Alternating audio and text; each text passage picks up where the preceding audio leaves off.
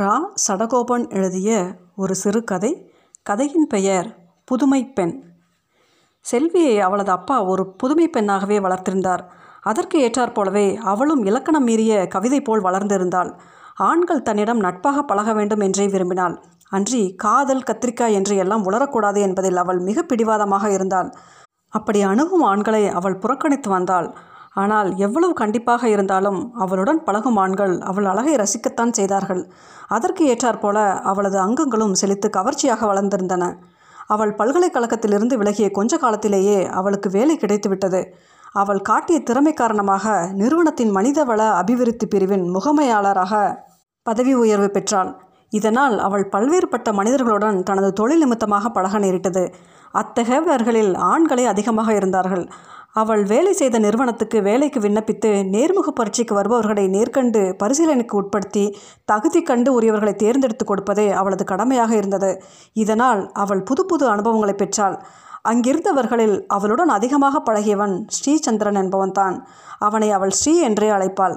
அவனுக்கும் அது பிடித்துத்தான் இருந்தது. அவர்கள் இருவரும் சேர்ந்து வேலை நிமித்தம் ஒரு முறை வேற்று ஊருக்கு போக வேண்டிய தேவை ஏற்பட்டது.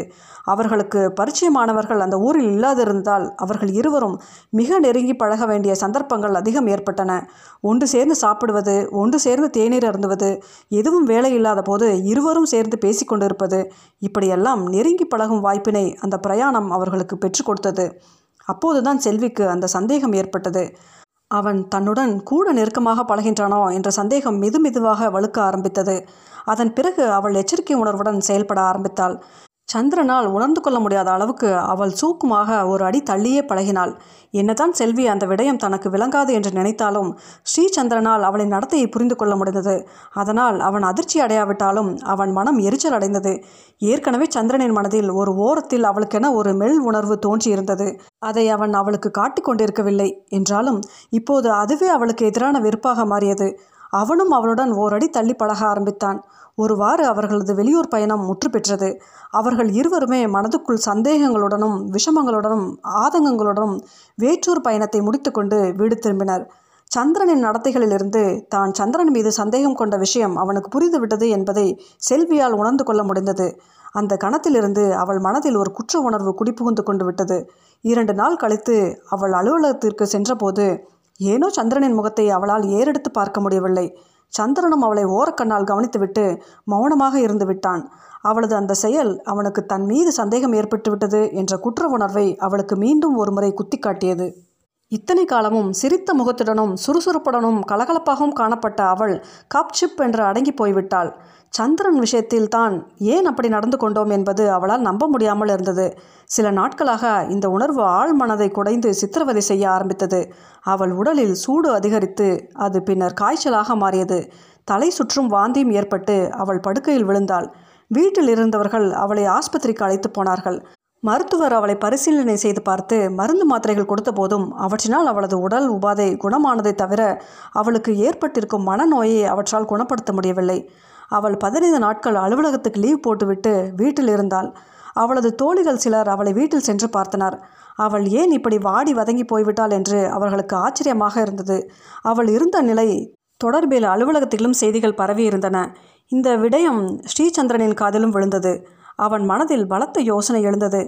அவன் தன் மனசில் ஏதோ சோகம் பரவுகின்ற உணர்வை உணர்ந்தான். அவன் மனதையும் ஏதோ ஒன்று குத்தி கசக்கி பிழிய ஆரம்பித்தது. அவன் கண்களுக்குள் செல்வியின் தோற்றம் தோன்றி தோன்றி மறைந்தது. செல்வியின் நினைப்பு தனக்குள் ஏன் சோகத்தை ஏற்படுத்துகிறது என்று அவன் மீண்டும் மீண்டும் வழிந்து யோசித்தான். அவனாலும் தன் நிலையை சரியாக புரிந்து கொள்ள முடியவில்லை. பின் ஒரு வழியாக செல்வியை சென்று பார்ப்பது என்று முடிவு செய்தான். அவன் செல்வியை பார்க்க வரும் செய்தியை அவளுக்கு சொல்லி அனுப்பினான். அந்த செய்தி அவள் காதில் விழுந்ததுமே அவள் உடலில் ஏதோ தெம்பு ஏற்படுவது போல் இருந்தது. தனக்கு ஏற்பட்டிருக்கும் நோய்க்கு அவன்தான் காரணம் என அவள் உடனேயே புரிந்து கொண்டாள். அவன் வந்ததும் தன் மனதில் உள்ளதை எல்லாம் அப்படியே கொட்டி தீர்த்துவிட வேண்டும் என்று அவள் நினைத்தாள். தனக்கு ஏற்பட்டிருக்கும் இந்த நோய்க்கு அவன் மீதான காதல்தான் காரணம் என்பதையும் அவள் புரிந்து கொண்டாள். தன்னைத்தானே ஏமாற்றி கொண்டிருக்கிறோம் என்பதும் அவள் மனதுக்கு விளங்கியது. அவள் அவன் வருகையை ஆவலோடு எதிர்பார்த்து காத்திருந்தாள்.